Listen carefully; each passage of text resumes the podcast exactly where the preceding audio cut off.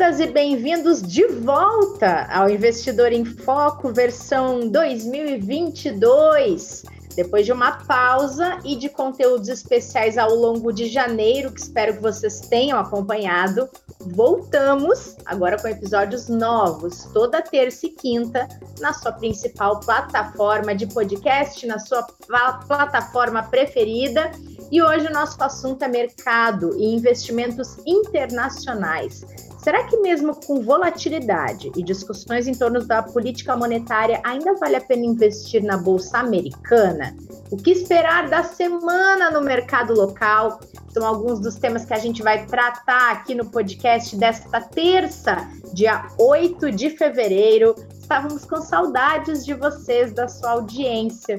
Para essa conversa, temos o especialista em recomendação e portfólio aqui do Itaú, Caio Camargo, e Daniel Grosdea, um dos cogestores da família Momento da Itaú Asset, com foco no cenário internacional. Caio, Daniel, sejam bem-vindos a essa reestreia do podcast para 2022. É um prazer ter vocês aqui. Obrigado, Rê. Seja bem-vindo aí, Daniel. Primeiro podcast. Obrigado. Obrigado, Renata, pelo convite. Caio, prazer poder estar junto contigo e poder dividir aí um, um, poder dividir o conhecimento com o pessoal. Legal. Muito bom, a gente que agradece e a gente vai falar de mercado, de cenário e de mercado norte-americano, por isso Caio e Daniel estão aqui. Queria começar com o Caio.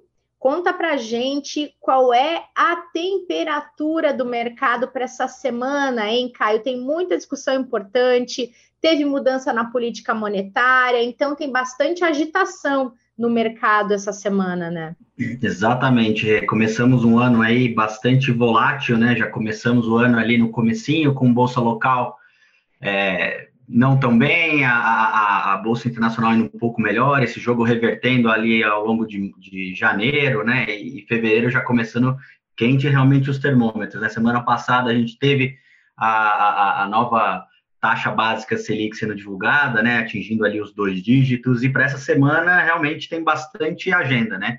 Hoje, na terça-feira, acho que a, a principal é a ata do comitê do Copom, né, que vai trazer um pouco mais no detalhe o que a gente viu no comitê, na, no comunicado da semana passada, né, onde ficou bem indicado ali uma, uma redução no ritmo de dos próximos aumentos de juros e até um possível indicativo de que esse, esse ciclo deve estar chegando ao fim. Então, hoje a gente deve ter mais detalhes sobre isso.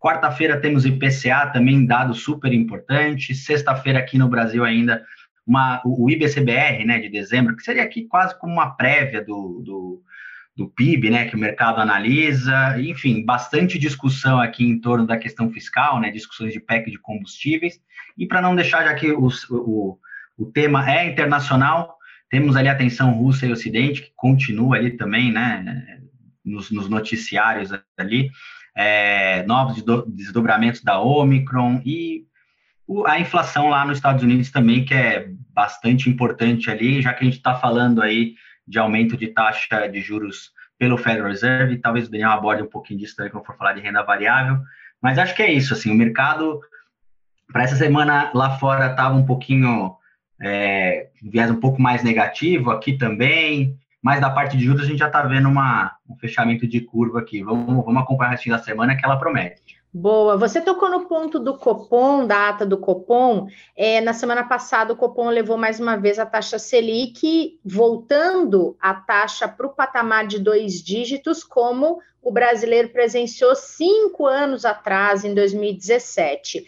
É, queria saber de você, Caio, se com esse novo retrato da Selic, as conversas de juros e de renda fixa esquentam ainda mais, já que as projeções são de ainda outros aumentos, talvez não tão intensos como os últimos, mas ainda uma subida da Selic nesse ano, na tentativa de chegar num ponto que ela contém a inflação para que o Banco Central possa trabalhar essa inflação. Exatamente. Acho que o, o, o o tema renda fixa continua né, em, em, voga, sim, sem dúvida nenhuma, ainda mais com esse novo aumento, e como você falou, né, é, com, esses, com esses próximos anúncios, como é que vai ficar no mercado. A gente tem, por isso que acho que o, o IPCA na quarta-feira também é super importante, porque além do comunicado hoje, né, a, amanhã a gente tem a divulgação do IPCA, então é, isso vai trazer mais uh, volatilidade ou não? Vamos ver como é que isso vai, vai sair, né? É, a gente espera, de repente, um arrefecimento da inflação, é, a gente entende que o, que o, que, o, Banco Central deve estar chegando já numa taxa terminal, como o mercado também vem falando, né? Possivelmente o próximo aumento de um ponto percentual, diminuindo esse ritmo é, para pro, os próximos, para as próximas reuniões, reuniões. E, e aí, obviamente, uh, os outros papéis, né? Quando a gente fala de renda fixa, a gente, da ótica de recomendação, ainda prefere a, a inflação, né? Pela questão da simetria de, de, de risco entre eles. É, a inflação a gente entende que, né, tendo esse, esse o IPCA mais um juro real, isso te protege o teu poder de compra é, e você está um pouco mais protegido. Agora, quando a gente fala de pré-fixado, por exemplo, que muitos questionou, né, se era a hora de investir ou não, a gente vê um fechamento de curva agora, mas eventualmente, se essa inflação vier muito alta, é, e continuar né, dando sinais de, de, de, um patamar um pouco maior, é, isso de repente uhum. pode fazer com que os pré-fixados é, continuem aumentando. Então a gente prefere a inflação nesse sentido e, obviamente, os, uh, os, os, os investimentos pós-fixados, por assim dizer, seja crédito privado ou fundos, eles acabam tendo uma atratividade maior, dado o seu nível de risco menor, e, e as taxas aumentando ali sem dúvida nenhuma. Perfeito. Agora, Daniel, a gente falou aqui um pouquinho sobre cenário local, mas não é só ele que faz brilhar os olhos de quem investe, tem um perfil um pouco mais arrojado, é também o cenário internacional. E se a gente olhar para fora, os índices americanos tiveram na semana passada, por exemplo, a melhor performance do ano. Aí queria saber de você: é, é um canto da sereia para os investidores ou eles devem sim ficar atentos para manter essa exposição a bolsas americanas, porque de fato é uma diversificação que está fazendo sentido esse ano também, hein? Isso, Renato, até o ano de fato começou bem agitado lá fora. Né? A gente teve um mês de janeiro que para as bolsas americanas foi né, bastante desafiador, né? um, um início de ano que, é, olhando historicamente, é, foi um dos mais desafiadores desde do, da, da, grande crise financeira lá de 2008, né? É, agora, em fevereiro, a gente recuperou uma boa parte do, do movimento de baixa.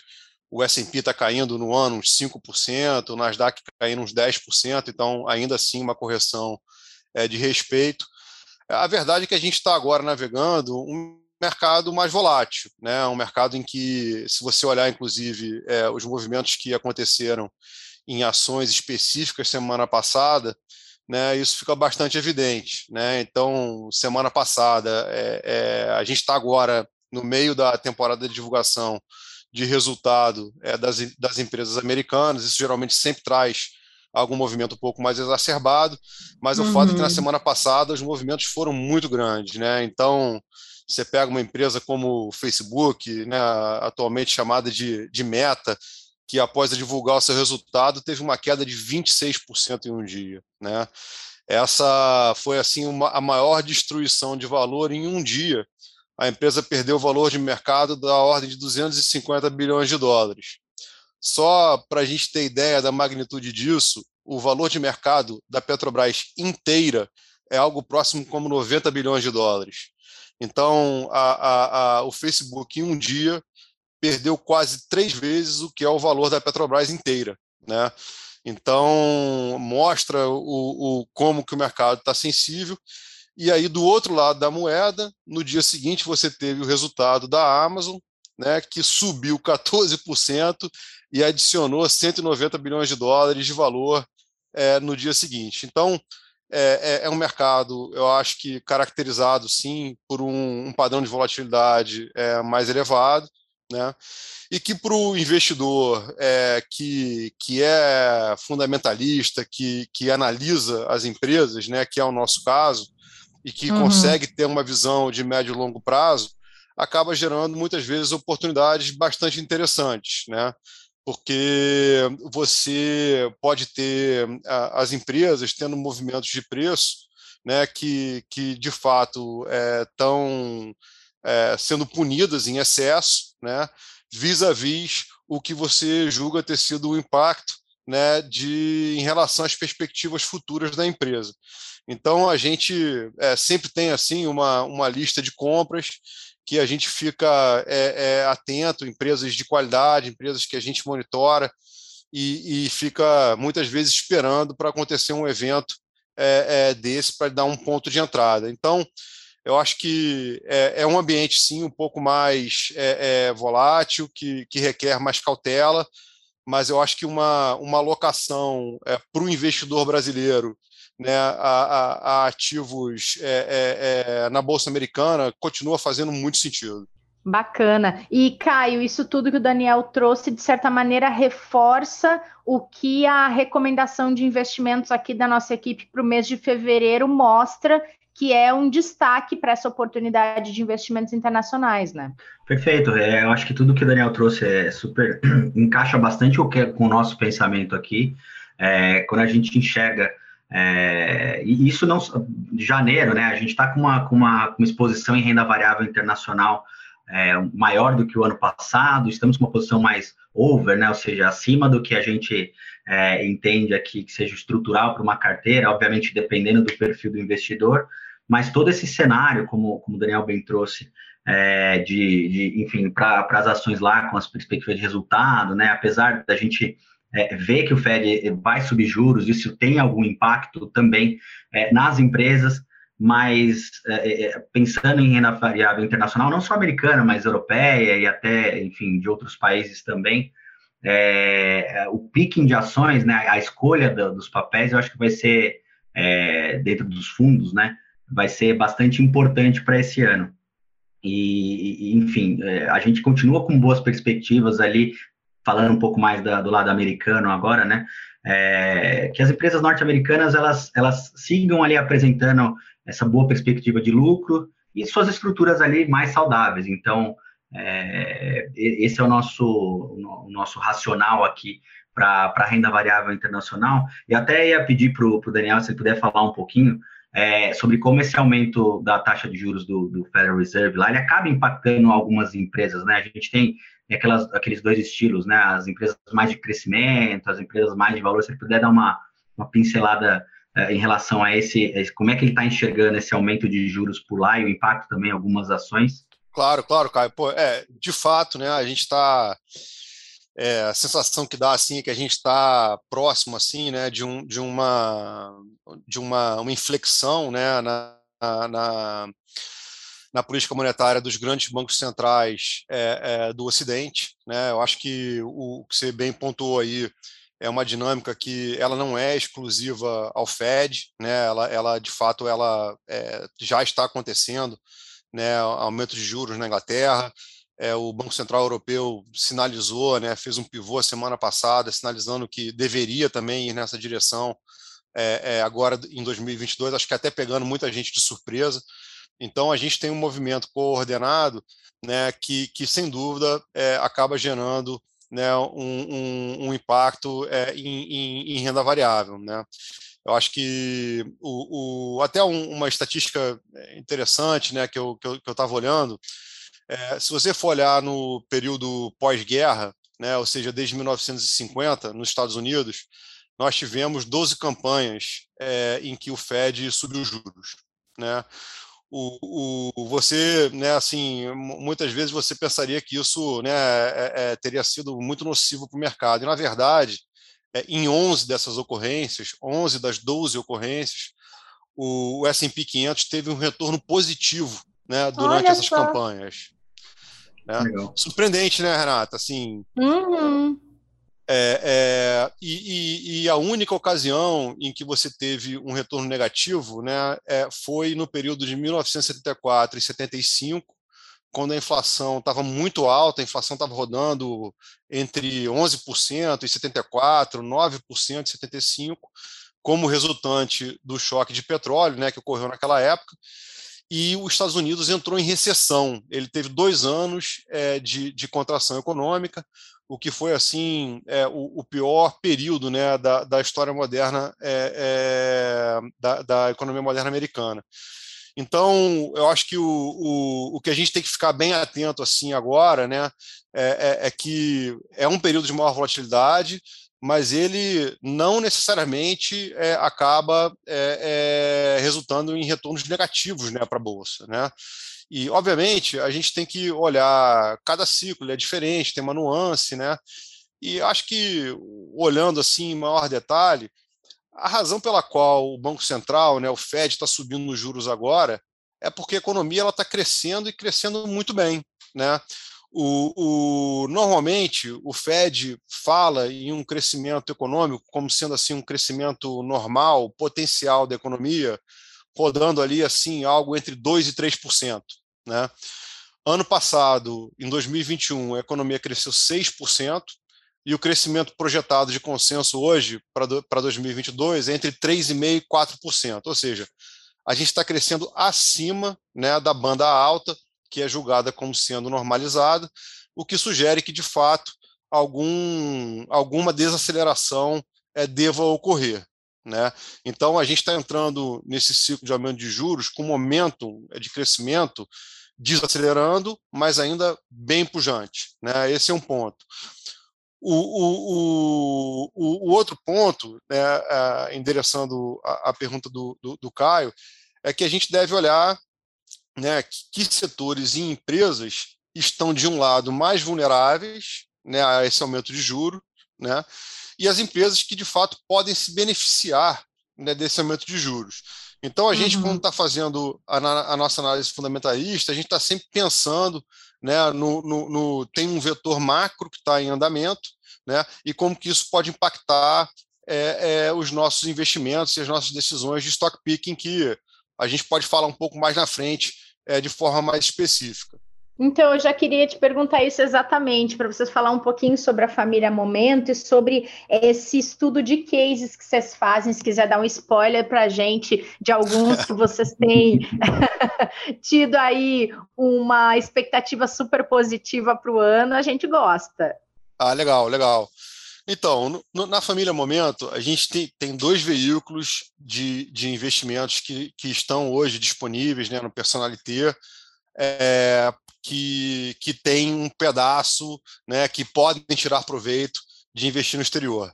Um deles é o Momento 30, né, para investidores em geral, que pode alocar até 20% do patrimônio no exterior, e o outro é o Momento IQ para investidores qualificados, que esse pode alocar até 40% né, no, no exterior. Uhum. E a uhum. gente, a gente gosta né, dessa, dessa flexibilidade de mandato, porque proporciona para o investidor aqui no Brasil não só ter exposição às nossas melhores ideias em ações no Brasil, mas como também navegar tendências de crescimento estrutural que só são disponíveis lá fora, né? como, por exemplo, né, computação na nuvem, crescimento do mercado de crédito de carbono, participação do hidrogênio na, matriz, na matriz energética, e vários outros temas que a gente tem a possibilidade né, de participar é, via empresas lá fora. Né? A gente, né, no, todo, todos da equipe, né, nós somos analistas por formação, né, então o nosso trabalho é, envolve, de fato, uma análise é, investigativa detalhada né, para cada empresa. Então, a gente, é, é, é, dentro desse escopo, né, nós temos alguns investimentos que nós destacamos na carteira. Tá? Então, eu vou falar de algum deles. É, é. O primeiro que, que eu gostaria de, de destacar é, é, a Google, né, a Alphabet. É, uhum. Que acho que pô, todos aqui né, conhecem, é uma empresa que pô, tem, tem participação no nosso, no nosso dia a dia, né, seja via a ferramenta de pesquisa, via o, o Waze, o Gmail, enfim. Eu tenho certeza Seja lendo que nossos o... pensamentos. Tem isso também. né? né?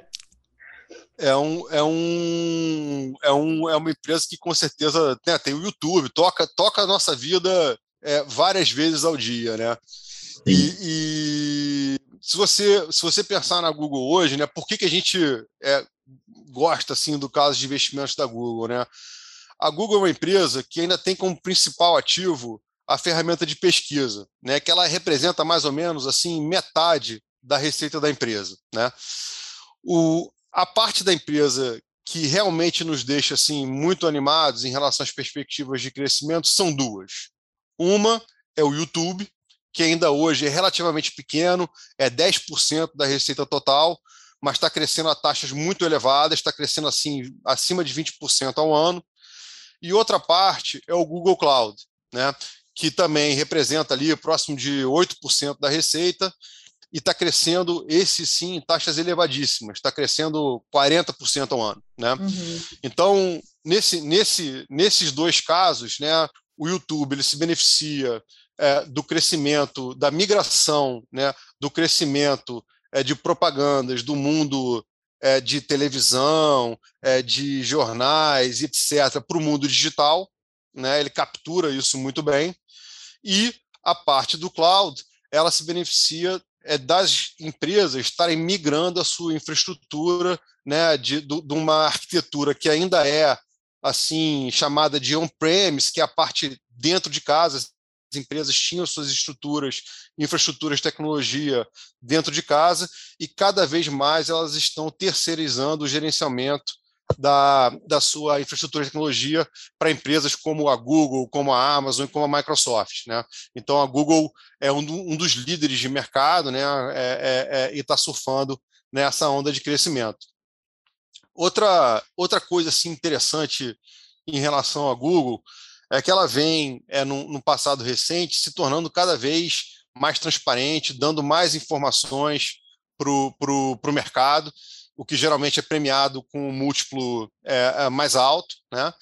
E também a Google ela tem feito, ela está num momento agora em que ela gera tanto caixa, né? A empresa ela, ela tem uma geração de caixa é, é, é muito elevada, fenomenal, né? O que viabiliza com que ela faça grandes investimentos, né? No, no seu programa de, de capex e ainda assim devolva né, dinheiro para os acionistas, fazendo um programa de recompra bastante agressivo. Né. É até, até interessante a gente é, pensar assim sobre o programa de recompra, né? Porque, pô, às vezes eu, eu, eu, eu, eu sinto que muita gente entende bem o conceito de dividendo, né? O conceito de dividendo, Sim. Né? A empresa ela, ela te devolve o dinheiro e, e bota dinheiro no, no, no, seu bolso, basicamente, né? O programa de recompras, basicamente, o que a empresa está fazendo? Ela está diminuindo o número de ações disponíveis para qual a mesma massa de lucro é distribuída. Então, quando a empresa recompra ações, você, como acionista, acaba ficando com um percentual maior do lucro do que você tinha antes. Né? Então, é um, é um processo também que é, é bastante é, assim em prol do acionista, né? E a Google vem fazendo isso de forma bastante agressiva, né? E a gente vê, né, a, a, a gente vê a Google hoje é, negociando num PL, num preço-lucro de aproximadamente 24 vezes, tá? Num lucro aí de 73 bilhões de dólares para 2022. Só que a, a gente, esse múltiplo por si só, ele é atraente mas a forma como a gente gosta mesmo de analisar a Google é fazendo uma soma das partes, né? que é uma, é uma maneira de você dar crédito para certos negócios que ainda são incipientes, como esse que a gente destacou agora há pouco, né? o cloud e o, e o YouTube, né? e atribuir um valor para esses negócios quando estiverem no estágio já mais maduro. E fazendo esse, é, essa, essa análise de soma das partes, a gente ainda vê assim um, um potencial de valorização bastante atraente para a Google. Que bacana, que bacana. É, é uma evolução constante, né? A gente sempre acaba vendo vários produtos de investimento com viés tanto tecnológico como de comunicação e inovação, trazendo um pouco de alguma expertise do Google para dentro do próprio portfólio, né? Exatamente, exatamente. É um, é um, é uma, é uma posição que eu acho que é, é, deveria ser né, é, é, é a posição core da nossa carteira. É, uhum. a, gente, a gente teve confirmação na última divulgação de resultados, em meio a toda essa volatilidade, né, que, que a empresa de fato validou a, a nossa premissa de investimento e continua executando muito, muito bem. Um, Legal, boa até até né, o Caio o Caio perguntou né é, antes em relação a, uhum. a, a, a, temas que né, são mais ou menos né, é, impactados pela, pela parte de, de, de juros né uhum. a gente tem uma empresa a gente tem uma empresa também no portfólio né que é, um, é o Wells Fargo né que é um, é, um, uhum. é um dos maiores bancos de varejo nos Estados Unidos né e dentro do setor financeiro ele é uma das empresas que mais se beneficia do aumento de juros. Né? Então, nesse ponto, cara, a gente tenta também compor a carteira né, para pegar né, também né, um, um, empresas que, que capturam né, esse, esse, vetor macro, no caso da abertura de juros, que, que é um vetor que, sem dúvida, no caso do Wells Fargo, vai é, contribuir positivamente para o crescimento de lucros. Né? E, e, e, outro, outro fator interessante é que, além desse vetor macro, o Wells Fargo tem uma tese micro também assim bastante curiosa. Né? O Wells Fargo é um é banco hoje que está passando por um grande programa de corte de custos. Né? Uhum. O, o, o, a hora que a gente faz assim o benchmark do Wells Fargo contra o JP Morgan e o, e o Bank America, que são os outros dois grandes bancos de varejo, a gente vê um potencial assim do, do Wells Fargo melhorar as suas mar, margens em algo próximo de 15%. O que é interessante é que no passado o Wells Fargo já teve né, as margens comparáveis com a, a, a desses é, é, a desses pares, né, do JP Morgan e Bank America. Então, ela, ela seria ela basicamente voltar ao tempo em que ela estava performando muito bem, né? E, e a gente é, é, é, tem confiança né, que o Wells Fargo vai com, capturar essa melhora, porque hoje tem um agente de mudança que entrou na empresa é, recentemente, tem um novo CEO, né, que chamado Charlie Scharf, que no passado é, foi CEO de outras grandes empresas americanas, né, como o caso Bank of New York e a Visa, em que ele fez um trabalho excelente né, e que a gente acredita na capacidade dele de direcionar a empresa para, de fato, capturar esse programa e entregar essa, essa melhora de, de custo. E até um parecido né, com, com, com a Google, né, a, a, o Wells Fargo é uma empresa que também está com um vetor de devolução de capital é, bastante elevado a gente calcula que entre, entre dividendos e recompra, o Wells Fargo deve estar retornando para o acionista algo entre 10% e 15% do seu valor de mercado é, nos próximos dois anos. Né? E, e, essa é uma empresa que, por outro lado, ainda negocia num, num, com preço-lucro bastante atraente, né? algo, algo como 12 vezes lucro, e um price to book, que é uma outra métrica que a gente olha, né? price to book de 1,2 vezes. Então, esse é um caso que compõe a nossa carteira. Assim, o Google é uma empresa assim, um pouco mais de crescimento, mas não, com um múltiplo né, razoável. E do outro lado, a gente tem o Wells Fargo, que é um, uma empresa que pega né, o vetor positivo aí da abertura de juros. Bacana. Além de toda a expertise de gestão também, né, Daniel? Que a gente sabe que tem sempre por trás para poder fazer uma análise completa, como você está trazendo, mesmo que você tenha trazido só um pedacinho de tudo que é feito para exemplificar para a gente, né? Então tem todo esse trabalho de poder chegar a conclusões como essa que você trouxe a respeito do Google, que é super legal a gente mostrar aqui para quem acompanha esse conteúdo e que às vezes até tem dúvidas sobre como vai gerenciar o investimento, o fundo, como o momento, a família Momento que você trouxe é um dos exemplos disso aqui, né? Muito legal.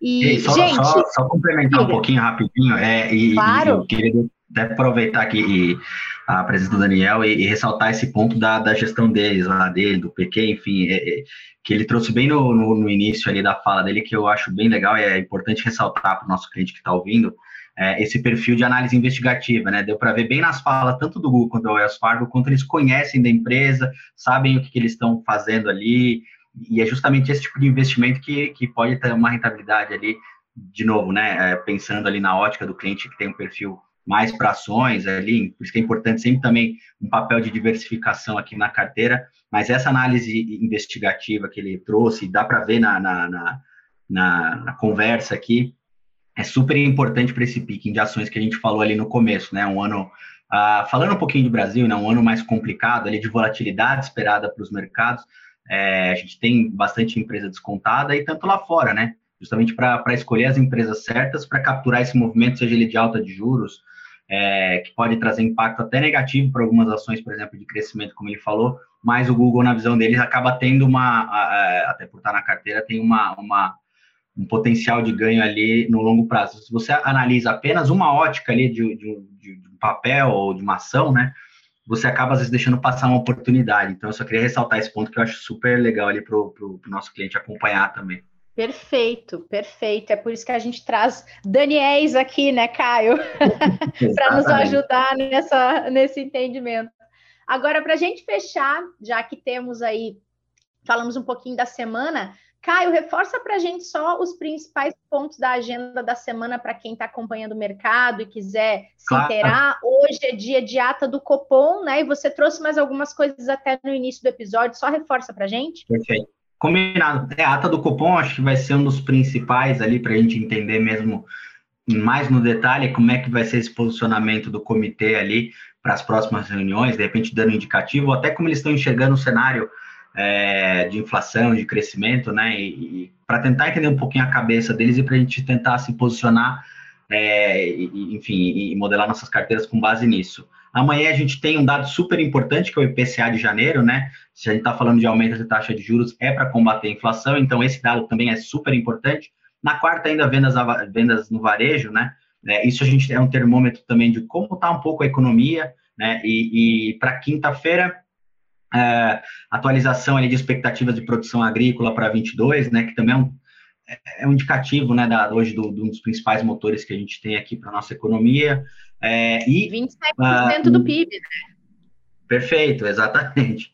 E, e na sexta-feira ali o IBCBR, que acaba sendo aquela prévia do PIB, né, que eu falo, é, eu falei anteriormente, que é ali como se fosse uma indicação da atividade, como ela está se comportando, de repente ela pode ter uma melhor ou não, é, enfim, é, acho que é importante isso. E Fora de agenda, temos a questão das discussões ali sobre redução de impostos dos de combustíveis, né, na PEC dos combustíveis, uhum. continua no radar ali dos investidores tensão Rússia e Ocidente, algum comportamento de Omicron ali, até nesse final de semana que tem uma subvariante de Omicron, então é importante a gente tentar entender como é que ela vai impactar. Pelo que a gente já percebeu das economias, a Omicron não tem impactado tanto assim a atividade, mas é importante a gente ainda sinalizar, né, enfim, ainda estamos em pandemia, é, então é, é, importante ter isso. A gente teve também a abertura do, do mercado chinês semana passada, que ficou num feriado ali pelo Ano Novo Lunar.